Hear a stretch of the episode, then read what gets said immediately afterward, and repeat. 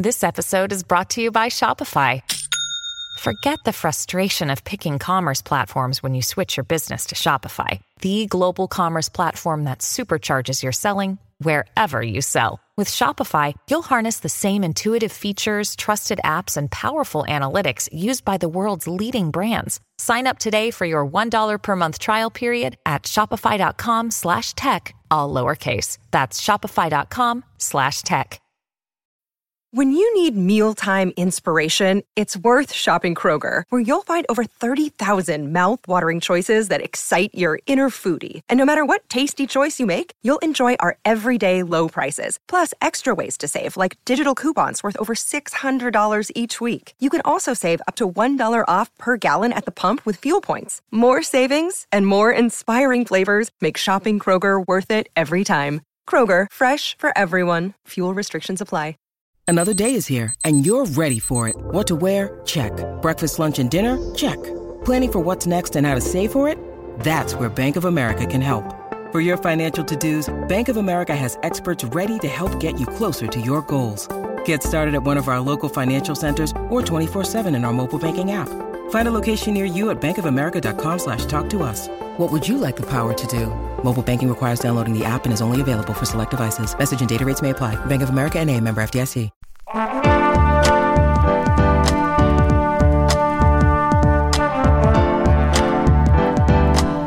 listening to the Co Main Event Podcast. And now your hosts, Ben Fowlkes and Chad Dundas. That's right. You're listening to another episode of the Co Main Event Mixed Martial Arts Podcast. I'm Chad Dundas. That's Ben Fowlkes. We're both longtime MMA journalists, and for the last 11 years, we've been meeting here every week to break down all the action in the wild, weird, and occasionally wonderful world of mixed martial arts. Ben, I can't remember if we actually put a number to it on here last week on the proper. I know we talked about it on the Patreon page, but we had had 17 consecutive weeks of UFC events leading up to last weekend. I understand that that's a record for the most ever done, one right after the other. But then no UFC event last weekend. We uh, had some time to ourselves to to make some choices about what we wanted to do with our entertainment or our family time or whatever. What'd you do? What'd you do last weekend? How'd you pass the time? Well, I had various plans, various plans to get my children out of the house, and then you know what, Chad? Come Saturday, it just rained all damn day. It did. It was a rainy day. Just just rained all damn day long. So mostly what I did was stuff of the indoor variety.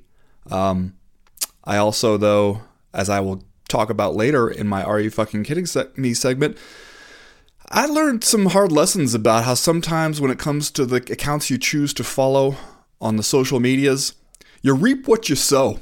Okay. And sometimes you only have yourself to blame for that. So that's coming up later in the show you're painting a picture right now for me of a guy just sitting inside with mm-hmm. the rain coming down outside, mm-hmm. his children making yeah. their own fun around him, and he's just sitting there scrolling his phone. Yep. Just spending an entire day scrolling his phone. Probably, given what I know about your uh, Instagram follows, probably seeing a lot of slam ball videos. Listen, uh, say what you want about the slam ball Instagram account it delivers what it promises. You know, it's just they're going to be people jumping off of trampolines, slamming the basketball down in the hoop, and sometimes knocking each other to the ground. And they tell you up front that that's what you can expect. And then when you get in there, that's what you get. I got I got no beef with the slam ball account. I was I've, you, I've done, I followed Slam Ball at, at your I don't know if you like request or behest or whatever it was. Basically, you were like, "Hey, I follow Slam Ball," and I was like, "Oh, maybe I should follow Slam Ball too."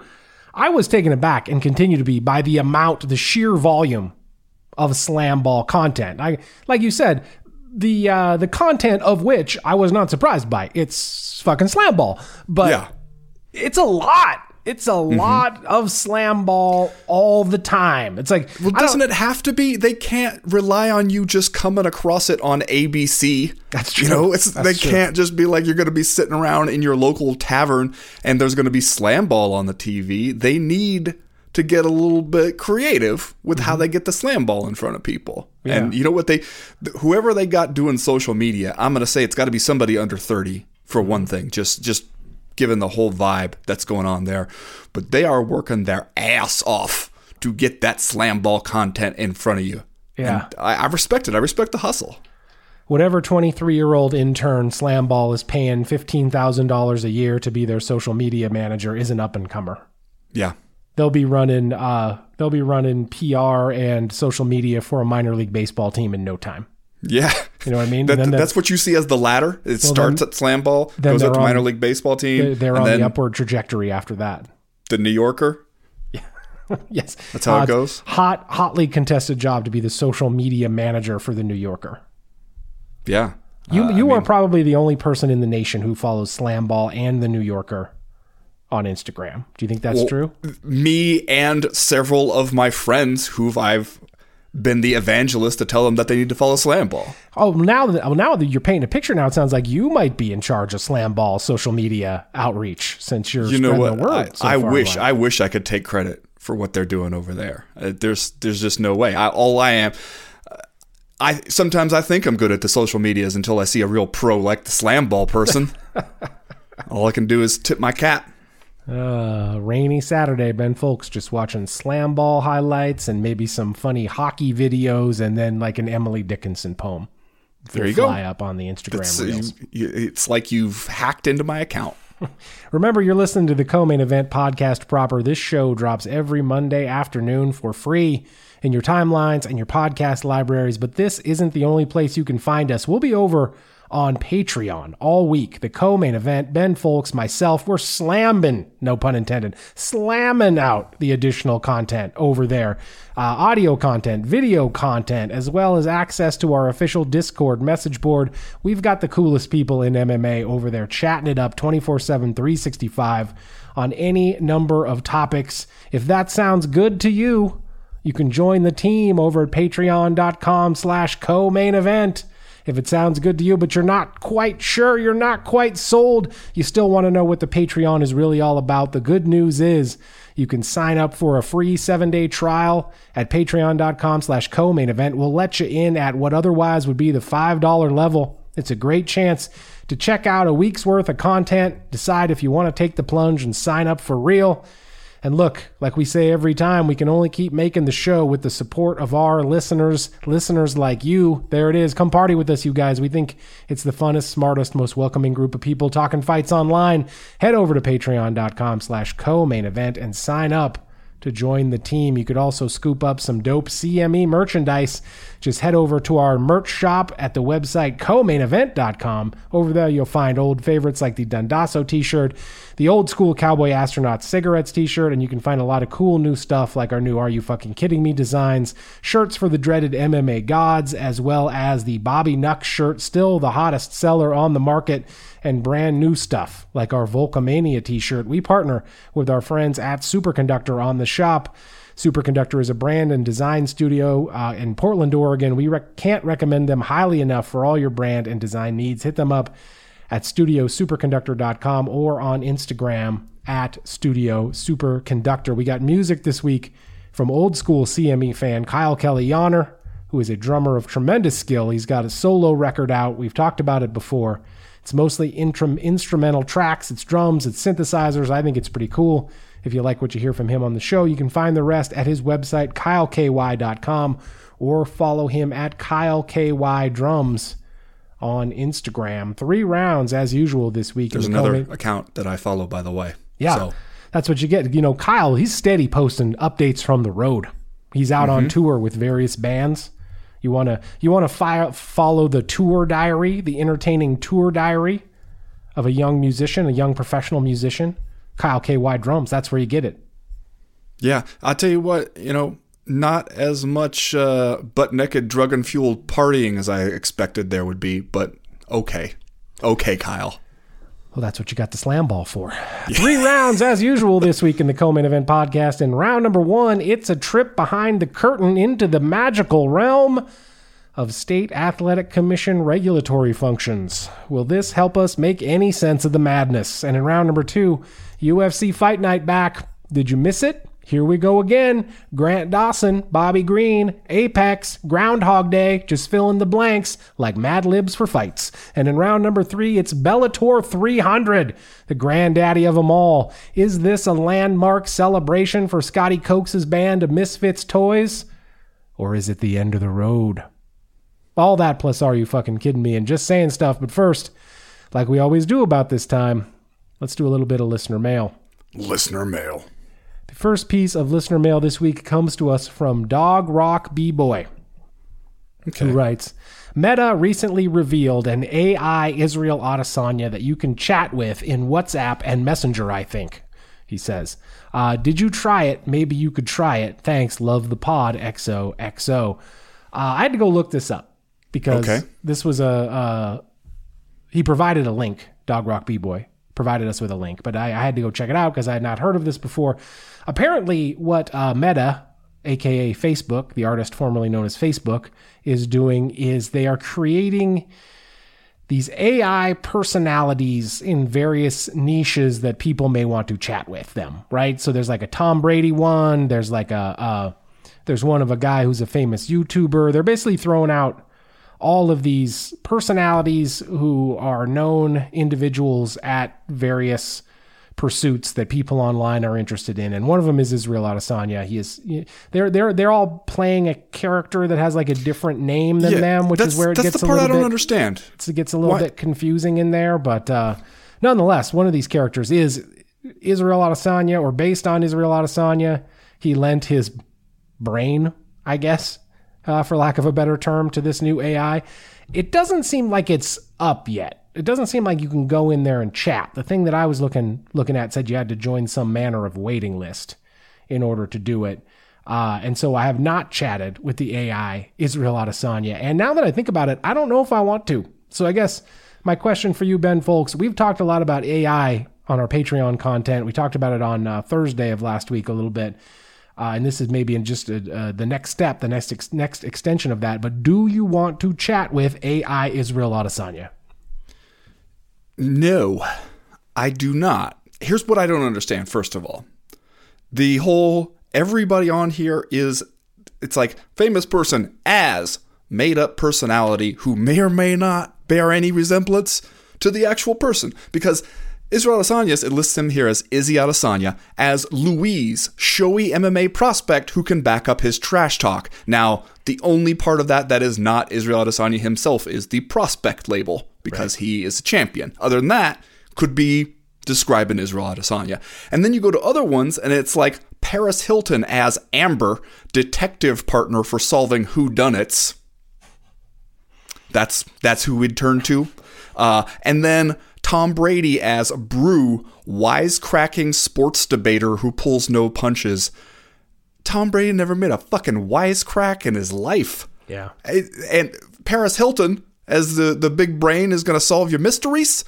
Like that's that part of it I definitely do not understand what we're going for because I would think the appeal of this would be that it's this famous person. But then it's not even that because it is a robot approximating the famous person, but now it's approximating the famous person as somebody else. I don't understand the appeal of this. I also, it's like, even if you told me there's an AI that lets you chat with Israel Adesanya, well, not actually him, a computer pretending to be him, I'd be like, shit, I could have you pretend to chat to Israel Adesanya to me. I could just answer him. Like, if we're just doing that, you could chat to the guy, except not at all. Except not that, even at all. Just a completely different thing that we're saying is this. Who is that for? I wonder. And especially if there's a waiting list, there's a waiting list to get on this shit. When you sign up for the waiting list to chat with a computer pretending to be a famous person, pretending to be a made up person, I hope that all that happens is they send you an email and they say, go outside, nerd. I hope that's the only thing that happens as a result of you signing up for that waiting list, because that's what should happen, frankly. Yeah. I don't know who the audience for this is. Uh, it's not us, right? No. And you'd you'd think if if if we're not going to get online and chat with fake Israel Adesanya pretending to be somebody else, I don't know who's going to. But you got to admit, was there a brief moment when you were like, "Oh, I can go online and chat with AI Israel Adesanya. I'm going to ask him about the DUI." Was that because that's the first thing I thought of? I was like, I'm gonna get on there and see what the AI Israel Adesanya. By the way, AI Israel Adesanya, bit of a tongue twister. A I I A is what it is. Uh you wanted you wanted to ask him about the about the DUI, right? See, this that was also my first thought, especially knowing MMA fans that that's what they're going to do, right? Is going to get on there and just basically troll, troll a computer to be like, "Hey, I heard you got busted drunk driving," or "Well, you painting your nails, you sissy." Like they're to do sh- dumb shit like that. At least that's how they're to start out. And before you know it, they'll be like, 2 a.m. up on the Izzy Adesanya AI and be like, you ever feel like maybe life is it's just a void? It's just there's a there's an emptiness within." And then the next thing, they, they're essentially finding a different way to Google reasons to continue living, except they're doing it through a computer, pretending to be Israel Adesanya, pretending to be somebody else who doesn't even exist. Yeah. Well, maybe you can get real depressed talking to AIIA, and then uh, you can ask the AI Paris Hilton to to figure out if there's a reason you should keep living. Solve the mystery of the void of existence. Yeah. Uh, yeah, I don't. I'm not totally. Uh, uh, all of the AI stuff is mysterious to me. We talked about this on Thursday on doing the damn thing behind the Patreon Patreon wall. My book was among almost 200,000 that they stole to try to teach uh, Meta and Bloomberg's uh, AI engines how to write like human beings, which is a weird feeling for me. But I just I keep coming back to the idea of like, man, in a lot of ways, I don't know, I don't understand why we're doing this. Like, if you told me that we were going to feed all of the existing climate data into AI and that AI was going to be like, oh, here's a very simple uh, answer to how to reverse climate change that you numbskulls hadn't thought of, then I'd be like, oh, cool. I'm glad we're using this computer super brain to do something beneficial for society. But it also seems like we're not doing that. We are making AI Israel Adesanya playing a different character that you can go online and waste even more of your time. No, obviously, what we're doing with AI, as we do with pretty much every innovation in this society, is we're essentially the driving crooner from I Think You Should Leave being like, I gotta figure out how to make money off this thing. We're not solving problems, man. That's not what we're out here to do. We're out here to make that sweet, sweet money. And there's never enough. Next question this week comes to us from Ezal Ezal from the movie Friday, who writes, Are you guys up to speed about the UFC's targeted event for December 9th? According to reports, the card is supposed to be held in China with the main event of uh, Yan versus Song, and will also feature the Leech and the Iron Turtle competing as well. Initially, however, I was wondering why wouldn't they book uh, Weili versus Yan Xiaonan? but how can one be upset at that bantamweight banger? Please discuss. Uh, so yeah, this event is on the calendar for December 9th, and it is UFC Fight Night 234. It is rumored to be in China, but they do not have a venue yet.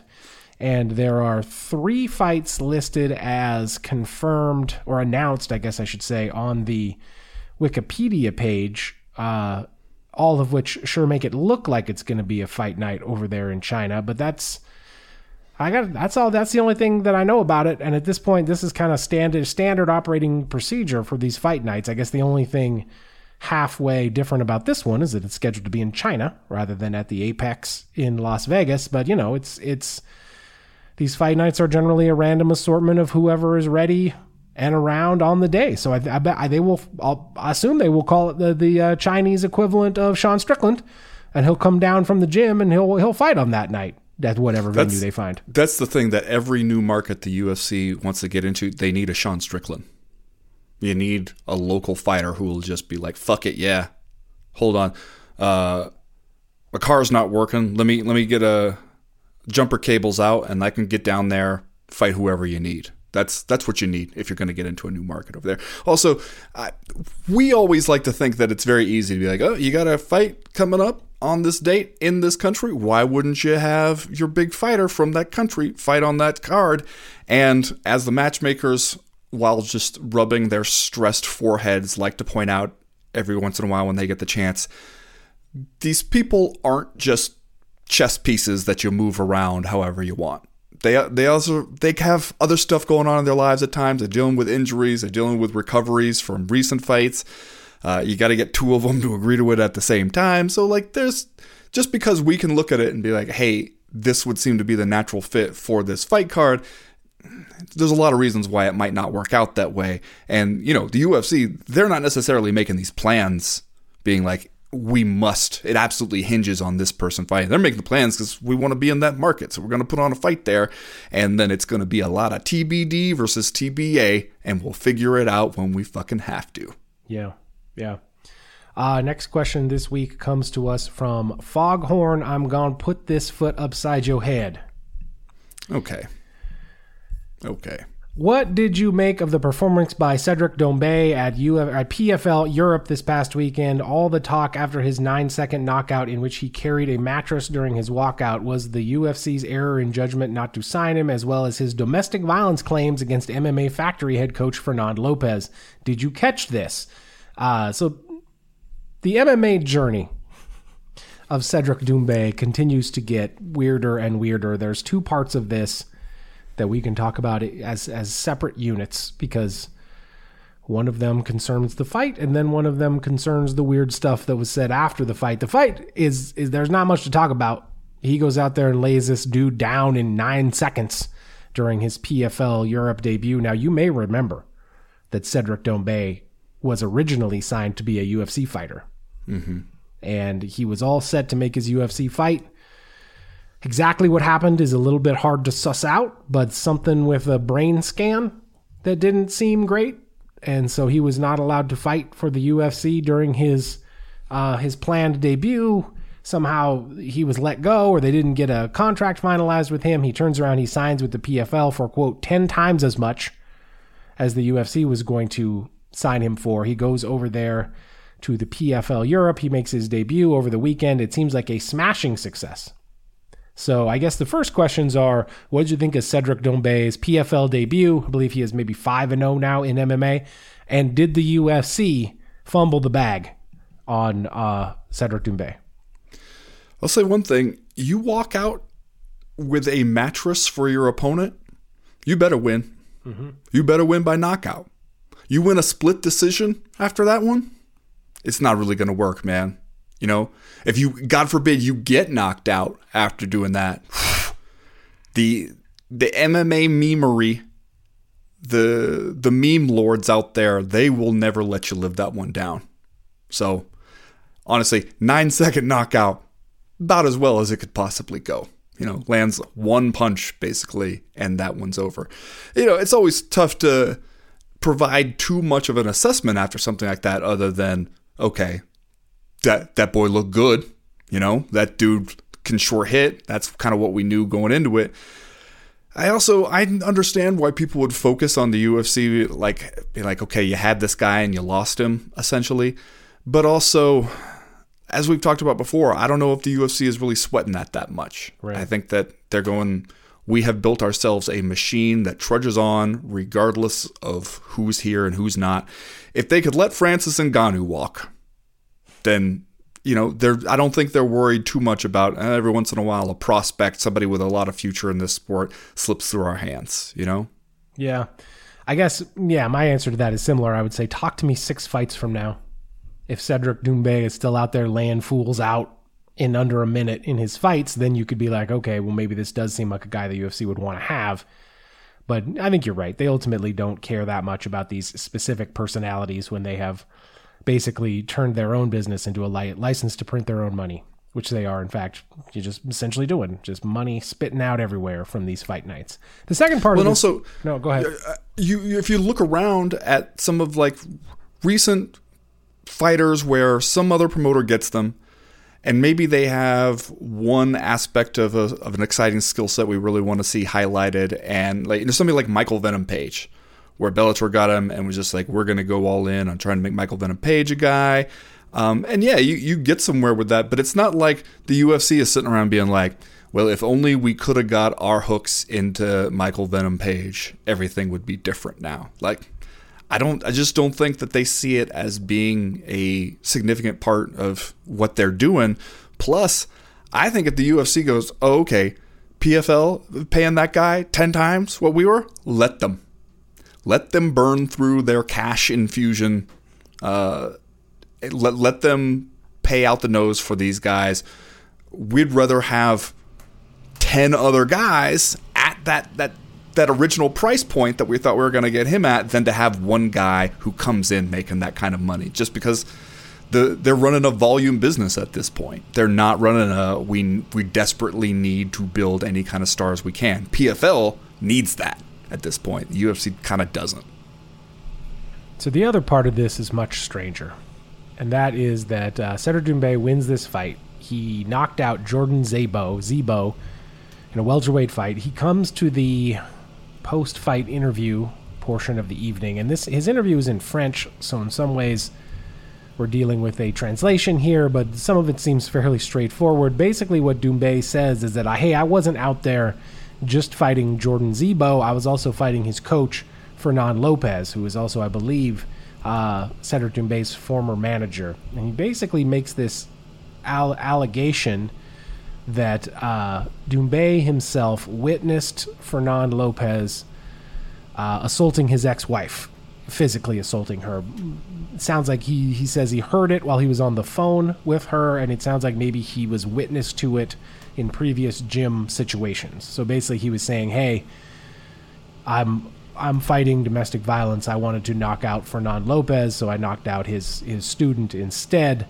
Uh, there has been a lot of innuendo made and, and guessing about uh, the relationship here between Cedric Doumbé and the woman involved, and Fernand Lopez, and all this other different stuff.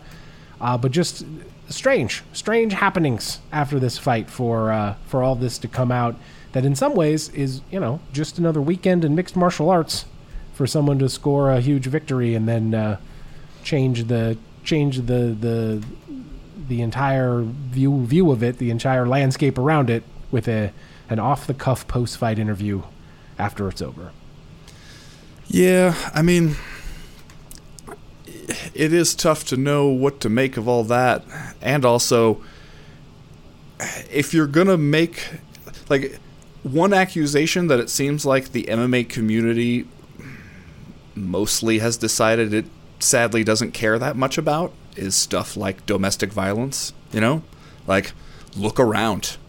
Look around at what's going on in MMA. Every once in a while, if it's somebody we already dislike, we'll claim to care about it. For, for the most part in the sport, it is not the career killer that maybe it ought to be or that it is in some other sports. And so you introduce that element of it here. Um, and I don't know, it's one more reminder that in MMA, we're out here grading on a curve big time when it comes to how we view people, you know? Next question this week comes to us from Darkwing Duck who writes, Don't know if you guys caught the latest Sean Strickland comments where he, wait, don't stop reading yet, where Strickland appears to speak out against materialism and consumerist expectations of society. What is going on here? Is there actually some stuff to like about Strickland, or did they just turn the recording off before he started talking about flat Earth and human trafficking? Uh, so I believe this is from Sean Strickland's YouTube page where this is his first uh, significant interview since winning the title over Israel Adesanya. I've seen this a lot of uh, a lot of places. I will read the pertinent quote here. I'm looking at the bloody elbow uh, transcription by Nate Wilcox over there. This is this is Sean Strickland's quote. He says. The, reason the reason why I drive like a Hyundai is one, I'm cheap, very cheap, but like the entire world makes you feel inadequate. Everything we do, from what you wear to what you drive, you are born living in a commercial when you're a little infant and you're watching TV, you are born looking at Audi and Mercedes commercials. When you hand in a kid, when you hand a kid a cell phone, they are born and being brainwashed. And like, I love America more than anything, but I do not recognize the world we live in. We are creating a generation of boys who judge their character by what they drive and what they wear. I don't want to participate in making people feel like they are not enough if you make if you work an eight hour job if you do rebar if you do electrical i think that the the value of you is by how you act by the kind of father you are and it's a damn shame. It's a damn shame that we let corporations come in this country and we ruin the idea of what a man is. So as long as i'm champion you guys enjoy your uh, old beat up fucking honda civics man. Just enjoy that shit. Uh, So yeah, here's Sean Strickland, um, crafting a bit of a populist message here uh, on behalf of the everyman. But I would also say using a bunch of words and terminology where it seems like he is one shift in conversation away from backsliding into all of the stuff that he normally says about all of the stuff. Yeah, I mean, again, talk about grading on a curve. This one is, it does seem better, more coherent, and like a more positive message, I guess, than most Sean Strickland. I don't want to say rants because this this one doesn't qualify as a rant, but most most Sean Strickland social positions, let's yeah. say, this one does seem a little better. Because there are you get you veer into some territories where I'm like, okay, Sean Strickland kind of spitting some truth here about corporations and then consumerism and things like that. But then you're also being like, they're telling you what a man really is and they're wrong because it's like, oh, okay, that sounds like you want to tell us what it is. And, and you have a like there your objection is not that some other outside entity is telling you it's one rigid definition for, you know, an entire group of people and that is wrong. You're saying it's the wrong rigid definition. Um, so uh, still by Sean Strickland standards, you know, it's like it's not like he called to take away voting rights from half the population, so I guess that is better. Uh, but I mean, I I think you could actually, if you're gonna be a UFC champion who drives around in just a regular ass car that you still need to you know do some work on in your free time, you could you could do something with that as a gimmick. You know, like we're always talking about the need to stand out. You could you could do a lot worse than to be sort of the the anti Conor McGregor in that sense. Conor McGregor's out here uh, in his custom made suits on his yacht and you pull up in a Honda Civic talking about how this sport coat was 40 bucks off the rack at Target and you haven't even slid open the pockets yet. Like we you could go somewhere with that, you know? The the rest of the message, uh, you know, you let Sean Strickland keep talking long enough, and I, I have a feeling we're going to circle back around to some of that other stuff that we're used to hearing from him. But the, like if Sean Strickland gonna win the UFC championship and drive off in a Hyundai, brother, I think that uh, we could have a lot of fun with that. You know? Yeah, no, I agree, and I agree with you. It's it's uh it's not a bad look, and it's maybe the most likable thing we have heard Sean Strickland say during his time of memory in the in the UFC. But I do I do kind of feel like I agree with the Darkwing Duck here at the end, where he's like, "Did they stop the recording?" Before we start talking about flat Earth and human trafficking, because we've we've talked about this about Sean Strickland before, where we have heard Sean Strickland make statements where you get fifty percent into it and you're like, "Yes, Sean, yeah, yeah, you're really," and then he says something where you're like, "Nah, no, nope, but you were so you... close, bud. You were right at the precipice of like being right about something, and then you you toppled off into into scum and villainy."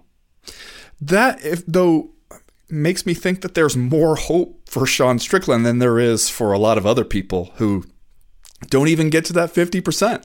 Because sometimes, you know, he'll start talking about some of this stuff and you're just like, you know, you're like, okay, if you could just, if we could just fine tune it a little bit, maybe we get there. I don't know. Maybe, maybe I just feel like there are some hopeful signs and maybe even some signs of improvement from Sean Strickland I do like that he's still in that apartment when yeah. we see the clips of him out there fixing the UFC title.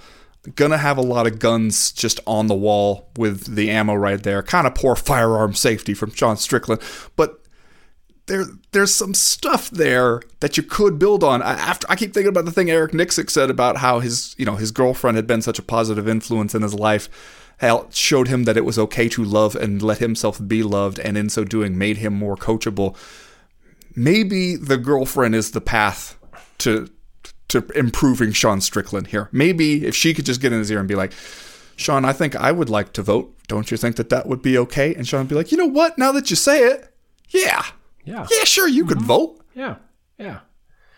All right, that's going to do it for listener mail this week. If you have a question, comment, or concern that you want to air to the podcast in future weeks, you know how to do it. Go to the website co-mainevent.com. Click the link in the top right hand corner of the screen that says email the podcast. That'll get you in touch with us. As for right now, we are going to go ahead and get started with round number one.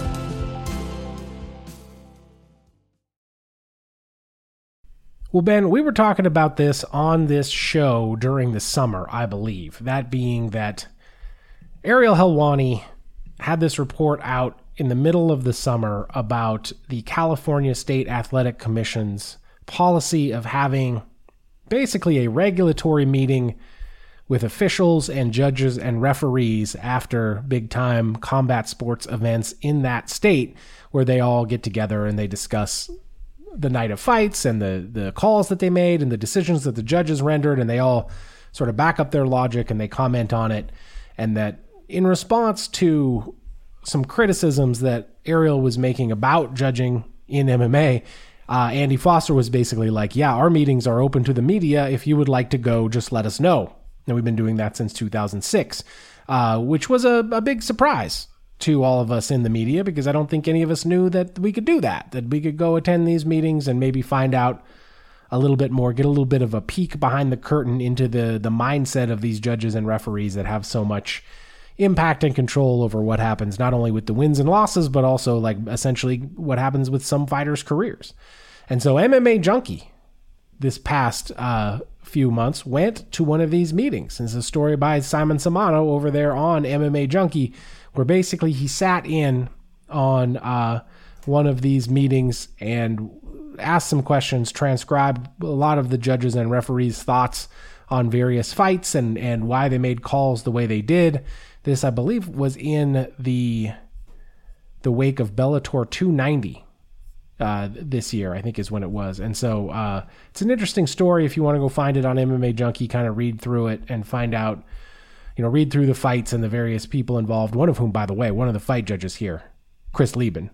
Yeah, uh, the cat so smasher. The cat smasher. It's always nice to hear from him. But I thought, you know, this is an, uh, an illuminating story. Just kind of uh, goes through this one event and which fights were of interest and which ones they wanted to hear the judges and the referees talk about, and then those people give their give their opinions. I don't know. I thought it was uh, number one. It's great, obviously, that the California State Athletic Commission does this. It would be great if everyone did it, but they won't. Uh, and it was I thought this was a good story by MMA Junkie to write about this thing and kind of uh, you know open the lid, unscrew the lid a little bit, and let some light into what is sometimes a very impenetrable process in this sport. Yeah, and my main takeaway after reading this was first of all, why is California the outlier with stuff like this? You know, uh, I think a lot of people have it in their minds, maybe just because of their associations with the fight business itself that Nevada is the gold standard. Las Vegas, that seems like the fight capital of the world, right? So they think, okay, that's the commission that we should all be looking to. And honestly, especially if you track the way the Nevada Commission has trended over the last five to 10 years, they've gotten worse. They've gotten worse in pretty much all regards. And California is the one that has been consistently getting better. And ever since Andy Foster took over there, especially I think it helps having a former fighter himself be the guy in charge. But the thing that makes them seem different from basically every other athletic commission in the country is that they seem to be always looking for ways that they could improve. In so many ways. You know, they were the ones sort of trying to spearhead some program to make it so that uh, if you were coming in way heavier on fight night than you were at the weigh-ins that we're going to go ahead and tell you that you should move up a weight class you know since they were the only one doing it. It made limited progress. I did a story a while back on their eh, kind of internal process for evaluating judges after each event and sort of going to a judge who's the outlier on split decisions and being like explain yourself and making some decisions about how who we're going to use going forward based on some of that and it seems though that you only ever hear about it with the California Athletic Commission. Everybody else, it seems like their main focus is on continuing to do whatever they're doing, using whoever they've always used, and trying to let us know as little as possible about it. And some of the stuff that is interesting to me reading this actual story is they're going through some of these fights and asking some questions about, okay, how did you think about this one? How did you think about that? Is that, if anything, it helps you feel like you understand their thinking and the process more. I I feel like commissions are worried that maybe if they start having judges and referees talk to us after the fights, then they'll get bogged down into a whole thing and that it will become a major distraction. And really, it feels like when you hear from them, you can at least go, well, okay, I get what you're thinking there. I, I, I at least get some rationale for what it was, rather than us just every weekend being mad at you and you staying silent, and then we just stay mad. Like, especially like there was one of these fights where uh, there was a point in it where it could have been stopped, right? Where one guy's beating up on the other guy, and Herb Dean, I think it is, explains his process where he's like, I go into their locker rooms beforehand. You know, we talk about rules and fouls and all that other stuff. But one of the things I tell them about when I go to stop a fight is I will say something to you before I stop it. I will say, you know, I, I want to see a fight back or something. Um, and if I say fight back, that means I'm thinking about stopping it. And you need to show me that you're still in this, that you can understand what I'm saying. You're close enough to, to consciousness to understand and react, and that you still want to fight. Like, show me that you, you do not want me to stop this fight. And saying, like, okay, you know, every time I said something to the guy, like, fight back, he, he moved. He, he did something. Even if the thing he did is not necessarily instantly successful, he is showing me he still wants to be in this fight. And that, when you hear it explained like that, especially where he's talking about a specific example, you come away and you go, yeah, that makes some sense. Like, I understand what you were thinking there. And in so many other instances where if we don't hear anything at all, I don't think that it helps them as much as the, the commission seem to think that it does. You know? Yeah, when you say commissions being the gold standard, what you're talking about is commissions actually doing their jobs. And I think that one of the things that perhaps makes uh, Nevada continue to be so attractive, and also places like Texas, Arizona, uh, Abu Dhabi, you know, uh, Ohio, Florida, these places that you see the um, bigger fight promotions like the UFC going, is that in some ways they feel like they can uh, push those athletic commissions around, and or yeah. for lack of a better way to say it, just kind of get their way, right?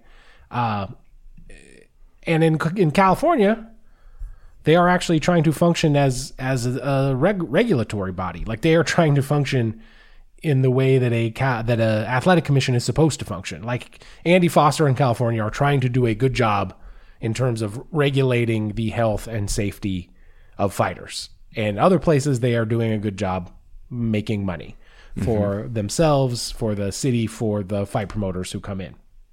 And so that's one of the big differences here is that it actually seems like Andy Foster, as you mentioned, a former fighter, is trying to do a good job, and he's trying to uh, make it better for the the fighters and for uh, you know the public, et cetera, et cetera. Remember, California is also the state where they're talking about pensions for boxers and perhaps MMA fighters if you log a certain number of rounds in professional fights in that state you could qualify for a California boxer's pension, which again is not something that they are doing anywhere else. But the you know California I'm not sure if they are doing it or if it is a consideration, but it's it's a thing that is seemingly uh, about to be a reality or is a reality in California.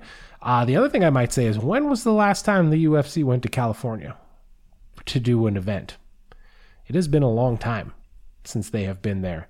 So uh, you see again that you know California is doing a great job in terms of uh, actually regulating and making things, trying to make things better and more transparent for the people involved? Are they also, in some ways, doing things that that influence places or large fight promotions like the UFC to go elsewhere? Uh, because you know the UFC at this point is real. They've got a circuit that they like to do. You know, they go to Nevada, yeah. they they go overseas, they go to places like uh, Florida, uh, Tennessee, Texas, North Carolina. They go to New York, they go to New Jersey, those kind of places. But they, you know, they're going to places that uh, seem like they are uh, agreeable. Let's just say to the way. I guess the the UFC did a show in San Diego in uh, August of 2022. That might have been the last time that they were in California. Really? Oh wait, uh, yeah, that's the last California show I'm seeing. Well, that's that's surprising. I would have thought that we had one this year. Um, yeah, I mean, I guess I just wonder like why why other commissions feel like you, you gotta necessarily choose between continuing to make money, getting the UFC to come there, and at least trying to improve in some ways. Because I get where the move that we've seen, the transparency, the lack of transparency that we've seen when it comes to fighter pay, a lot of the commissions have been very complicit with because the UFC said, we would like you to stop making that information available to the public. And a lot of them said, yes, sir, Mr. UFC, is there anything else we could do for you? And that's that's not helpful. That's not what necessarily a government regulator should be doing.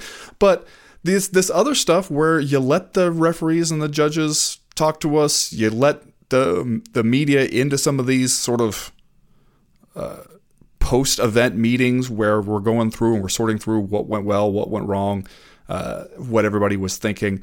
I don't see why the UFC or any promoter would really be opposed to that, right? Because that's the stuff where like Dana White wants to show up at press conferences all the time and complain about commissions, complain about judging, complain about refereeing. He's one of the first guys to talk all kinds of shit on them. So wouldn't he also want them to be trying to get better? Other than them just saying, like, hey, this is the job that we do. Sometimes it's shitty. Take it or leave it. We don't much care. Like, I would think he would also want to be able to hear from them, or at least I can't see the UFC having a vested interest in stopping that kind of transparency. Unless that's what they want. Unless what they want is to be able to come out and complain about it later and without really having to you know, be have any transparency about it. I don't know. All right, interesting stuff from California. Go read the MMA Junkie story if you are interested. Uh, and uh, you know, I think it's it's a good story to help us continue our understanding, and good for California to be doing these kind of things. All right, let's do Are You Fucking Kidding Me? And then we'll move on to round number two. Ben, what's your Are You Fucking Kidding Me this week? Well, Chad, as promised, I'm going to tell you how I'm sitting around I'm looking at my my social medias on yeah, the phone. It's a rainy day. It's raining outside. Among the accounts I follow, Chad, is the Bare Knuckle FC account. Okay. Yeah. And I gotta say, this week's Are You Fucking Kidding Me goes out to me. Because not only did I click the follow button on Bare Knuckle FC, I scrolled down, I saw their caption on a video they posted from this fight uh, between Britain Hart and Melanie Shaw over the weekend. The caption was in all caps Teeth are flying in round five. And damn it, what did I do? I just kept on watching that video. So whatever happened after that was on me. Hmm. And I tell you what happened after that is you could watch Melanie Shaw's face changing shape with pretty much every punch that Britain Hart landed on her. Just just an absolute mess by the time this video is over. Teeth are indeed flying. They say that like it's a like it's a selling point. Hmm. You know, like, or like hey. it's a, a, metaphor, like you know, like it's, it's an expression. oh, teeth are flying. No, they mean it literally. Yeah, they mean teeth are flying out of people's mouths as a result of the trauma that they are sustaining at our event. And you should see this video, Chad, if especially if you want to hate yourself for your own choices, because her face is just at the beginning of the video, it's already messed up, and then uh, it feels like 20 seconds later, you've watched her eat a dozen more unanswered bare fist shots to the face. Uh, and you're just you're imagining how that's gonna feel in the morning. You're you're going to show up to the airport tomorrow morning to try to fly home. They're going to be like, Can we see your ID along with your boarding pass? They're going to look at the picture on the ID. They're going to look at you and they'll be like, Nope, that ain't the same person. Are you fucking kidding me? Why did I do this to myself? uh, did you just invite me to watch an internet video if I wanted to hate myself and my choices? Yep. Sure did. Oh, now I want to see it. I'll be honest, I do want to see it now. Uh, ben, See? I know we talked about this last week on the Power Hour on Friday, but man, I'm still thinking about it. I am still thinking about it this week, and that is this this video that Dana White posted last week, which was then retweeted by Jed Goodman, which is how I saw it on my timeline. And I guess I just gotta say, exciting stuff is happening in the life of Dana White, UFC president, longtime UFC president, a big happening, a milestone in this man's life that he seems excited about. And uh, of course, I am referring to the fact that one of the bucking bulls that he owns is about to make its debut in the Professional Bull Riders Association. This going back to uh, an episode of Looking for a Fight that Dana White recorded with Matt Serra back in like 2016. He was referring to it here in this quote where he says, "For they rode a bull on that show, and for whatever reason, mm-hmm. he says." I totally got into it and I started buying bulls. I owned a bull called F Bomb, Stank Face, White Thunder, Sour Diesel. Now I finally have a bull that's making it to the big time. He's going to the PBR, and the PBR is coming to the T Mobile Arena in Las Vegas here for the team championships, and my bull, Twisted Steel, will be bucking there. You fucking kidding me? It has been a long ass time since we heard Dana White be excited about anything happening in the UFC, and here he is He's got to record this video. He's bursting with joy that his bull, Twisted Steel, is about to buck at the PBR. Oh, by the way, on the same day that the UFC is putting a pay per view on from Abu Dhabi. So not only is it a milestone in the life of Dana White, it's a quandary. Well, Chad, I think we can all agree big moment in anybody's life when their bull finally makes it to the PBR. Yeah, to the big we. You know, we all had high hopes for Stank Face, and he just didn't make it. Had some holes in his game, but now you got Twisted Steel. He's graduated to the big time. Are you yeah, fucking I kidding mean, me? What? How, how are you not going to be excited about that? Here is the UFC president, apparently with so much money that by his own telling, he can get into raising and buying rodeo bulls for reasons he not even he can articulate. He says, for whatever reason, I don't know, I just got into buying bulls. You fucking kidding me? You don't know why? You just like, I don't know, something I'm into now. I buy bulls.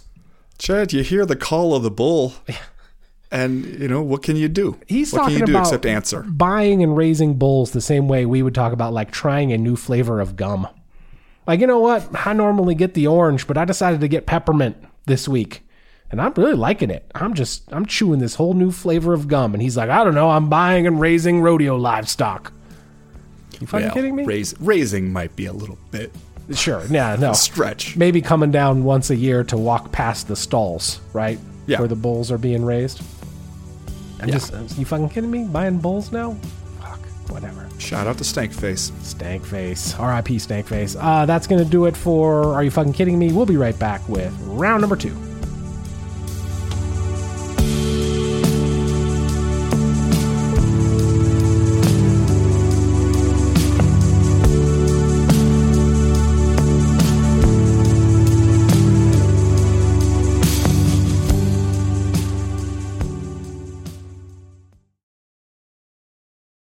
Well, Chad, after taking the week off to let our insatiable appetite for MMA action just continue to grow, the UFC is now going to feed that lion with none other than a fight card headlined by lightweights Grant Dawson and Bobby Green.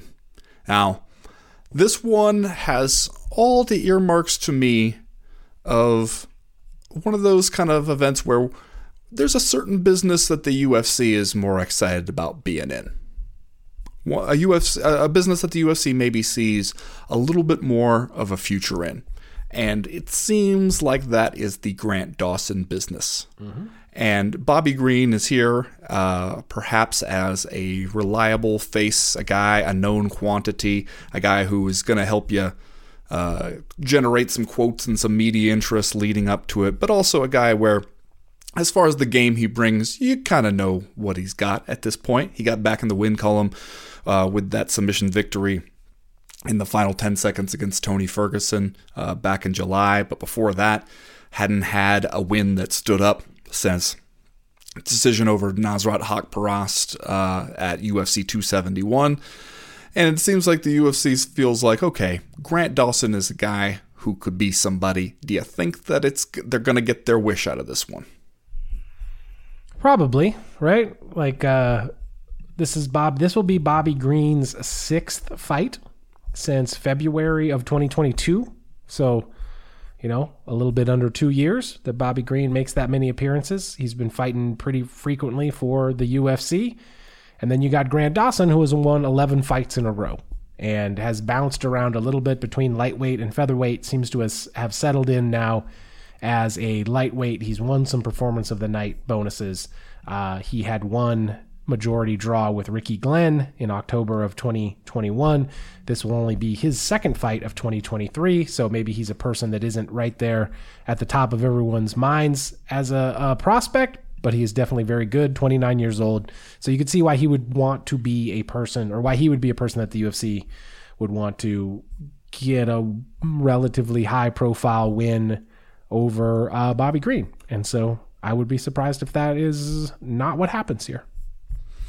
Now, you had put forth the theory fairly recently that, you know, a lot of the UFC cards that we see, especially the fight night cards, you see a lot of competitive matchups. And uh, then when we saw one uh, with the Noche UFC one where we saw a little bit more of longer odds on some of the fight cards, and people turns out really liked it.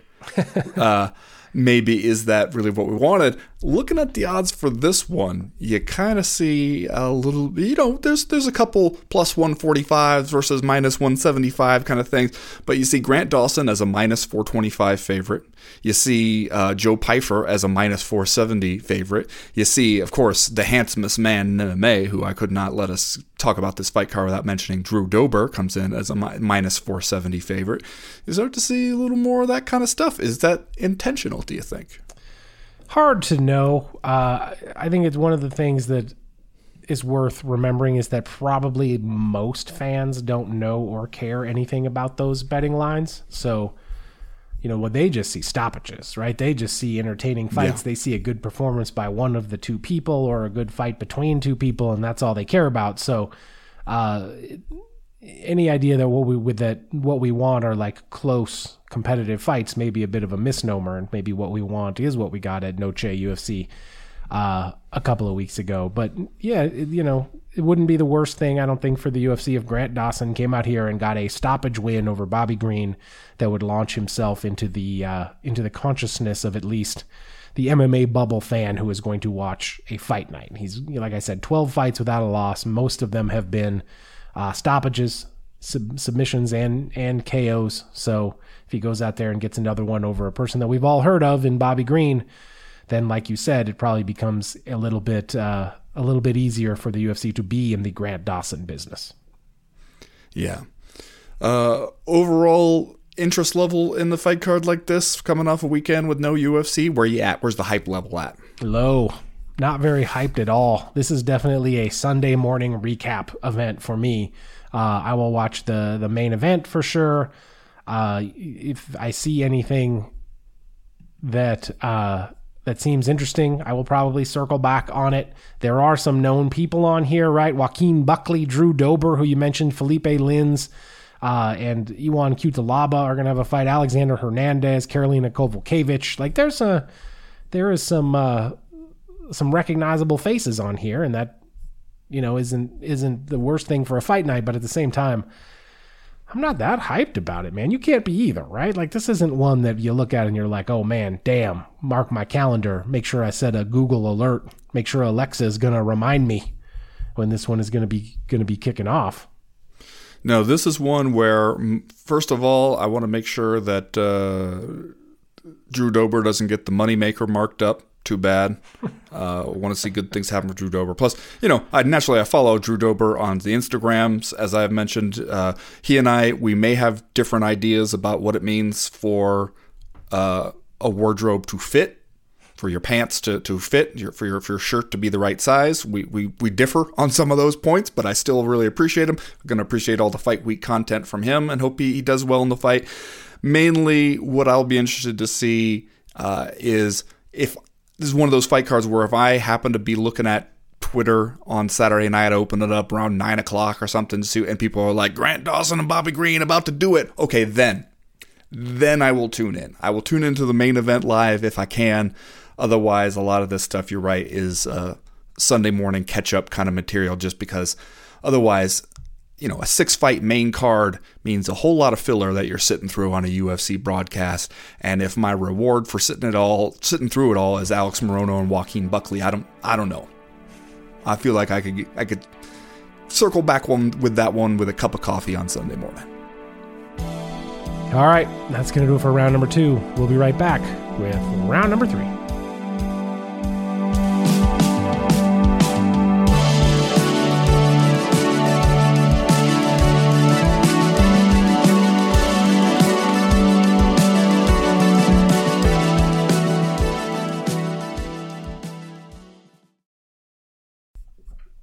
Ben, it's going down Saturday night, October the 7th, Pechanga Arena, granddaddy of them all, down there in San Diego. It's Bellator 300.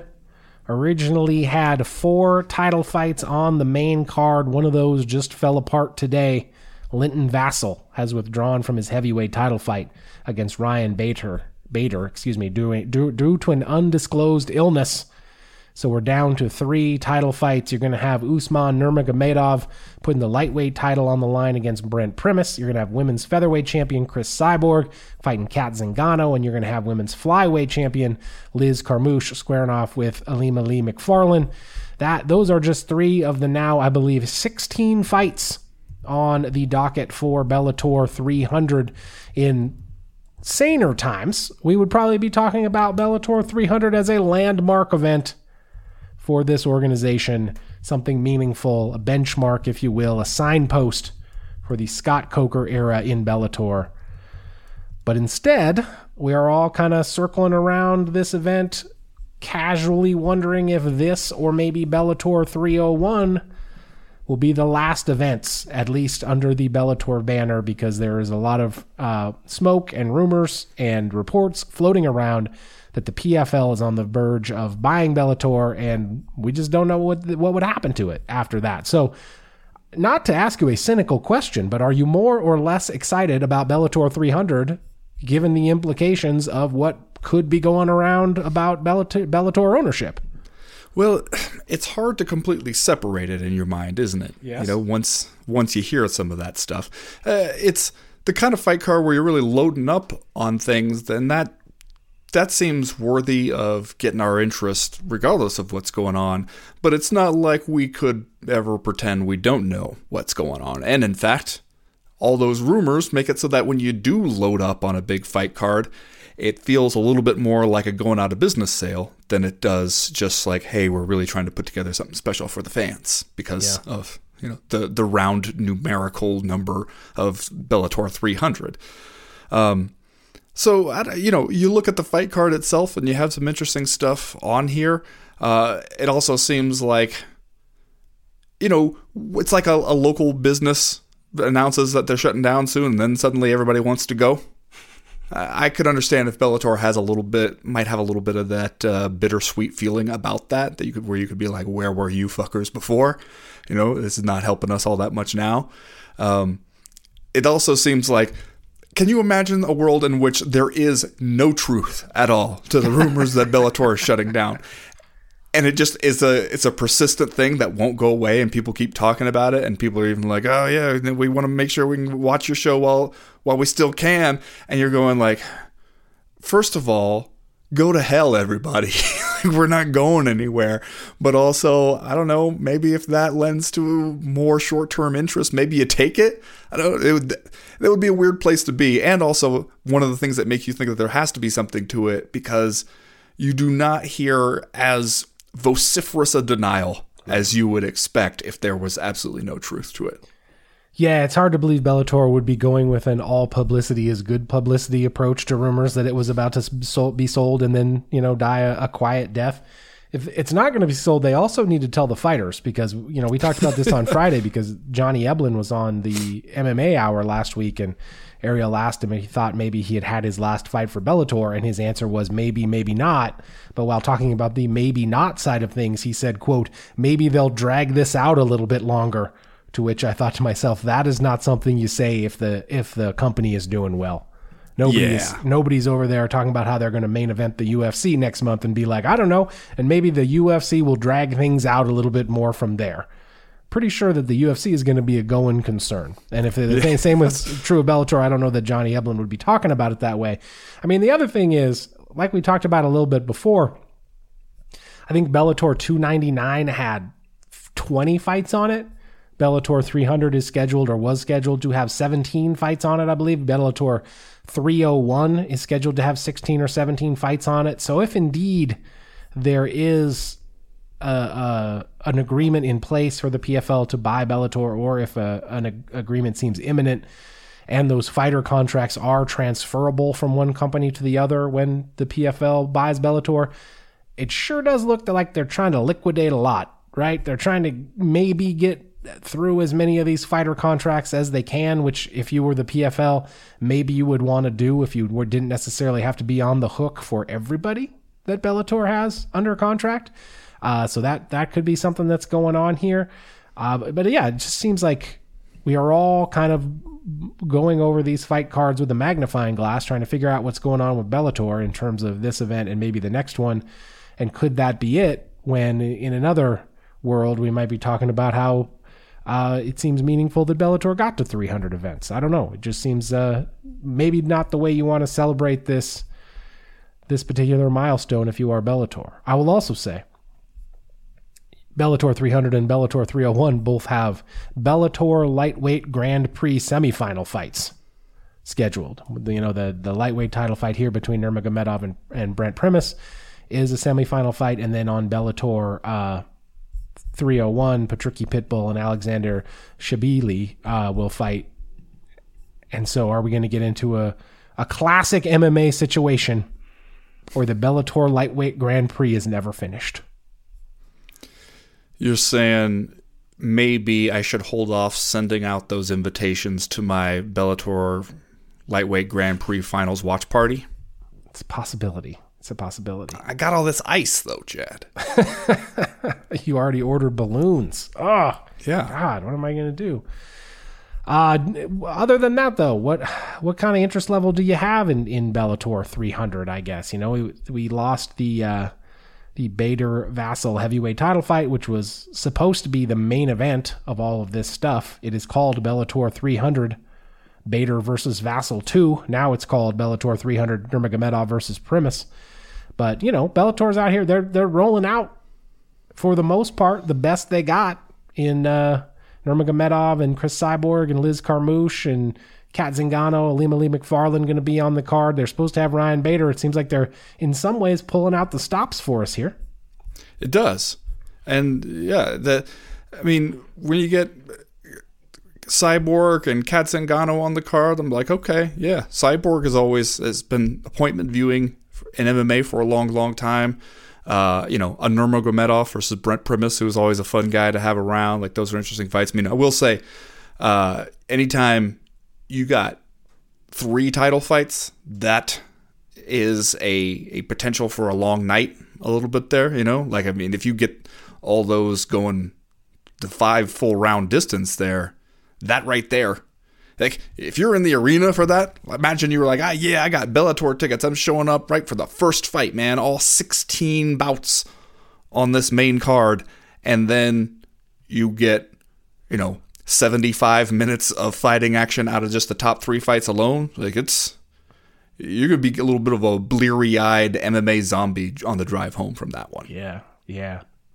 I always wonder how it affects uh, the mindset of the fighter if they think that the organization that they're fighting for is about to go out of business. You would think for a Johnny Eblen or an Aaron Pico, their their prospects might be even higher if they suddenly become free agents or if they are suddenly major players in what would essentially be a PFL Bellator super organization.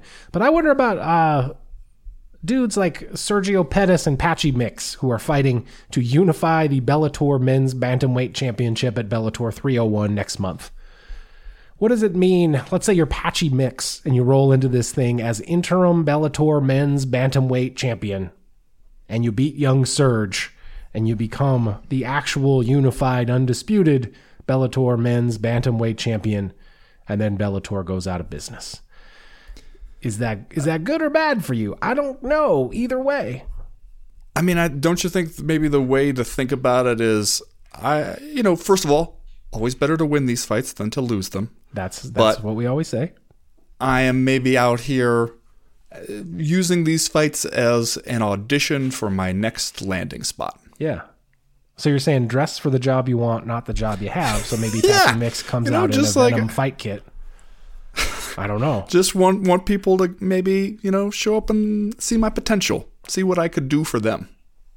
Yeah, it's an audition tape. All right, that's let's let's do just saying stuff, and then they will we will get out of here uh, for this week. Ben, the war of words between Stephen Espinoza and Dana White rolls on.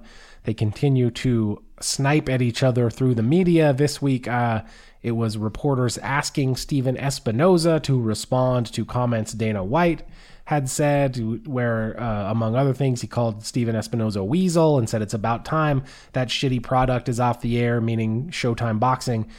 Uh, at the recent press conference here over the weekend, Espinoza was act, asked about it, and here are here is his retort to Dana White. He says, "I'm shocked by the comments. We've always known Dana to be so articulate and intelligent and witty with his comments."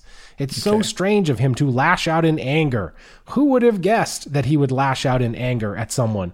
We've never seen that before, right?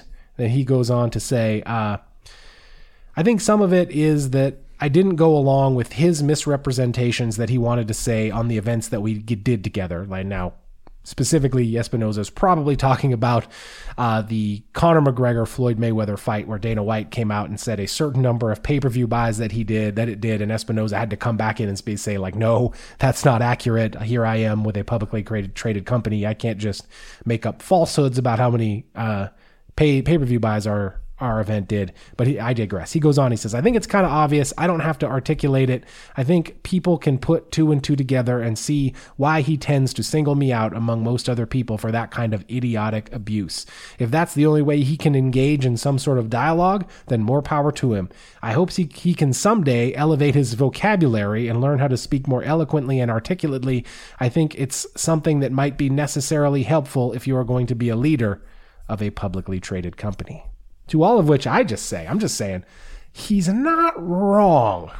Right? He's not totally off base. Nobody is reading this, these Stephen Espinoza comments about Dana White and being like, well, that's wrongheaded.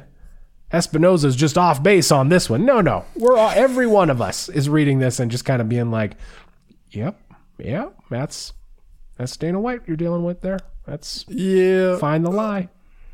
But also I I don't think Dana White is reading these comments and being like, I should take this constructive criticism No. in the spirit with which it was intended. If Dana White is reading comments about someone who says he should step up his vocabulary and be more articulate, Dana White is laughing, calling them a nerd, and showing the mm-hmm. comments to whatever intern is paid to be in his office at the moment. And that intern is smiling and nodding and looking at the clock, waiting for it to be 5 p.m. so they can leave.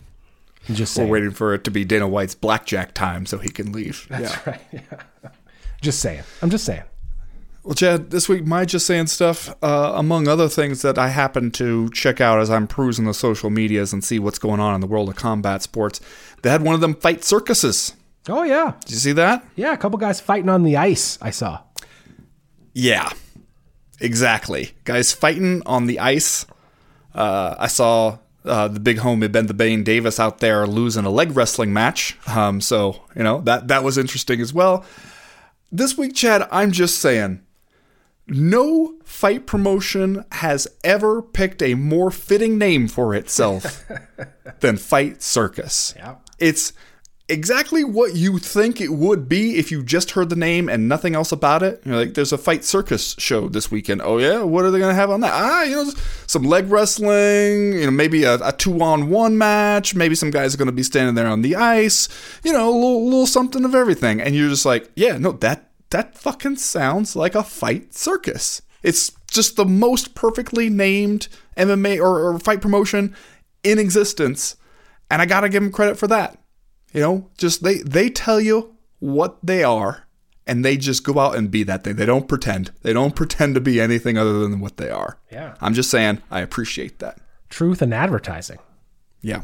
You know, a friend of mine who works in Hollywood once told me that the best ideas are the ideas that are original, but when someone says them to you in a couple of words, you instantly know what they mean. You instantly know what the movie is about. For example, Wedding Crashers.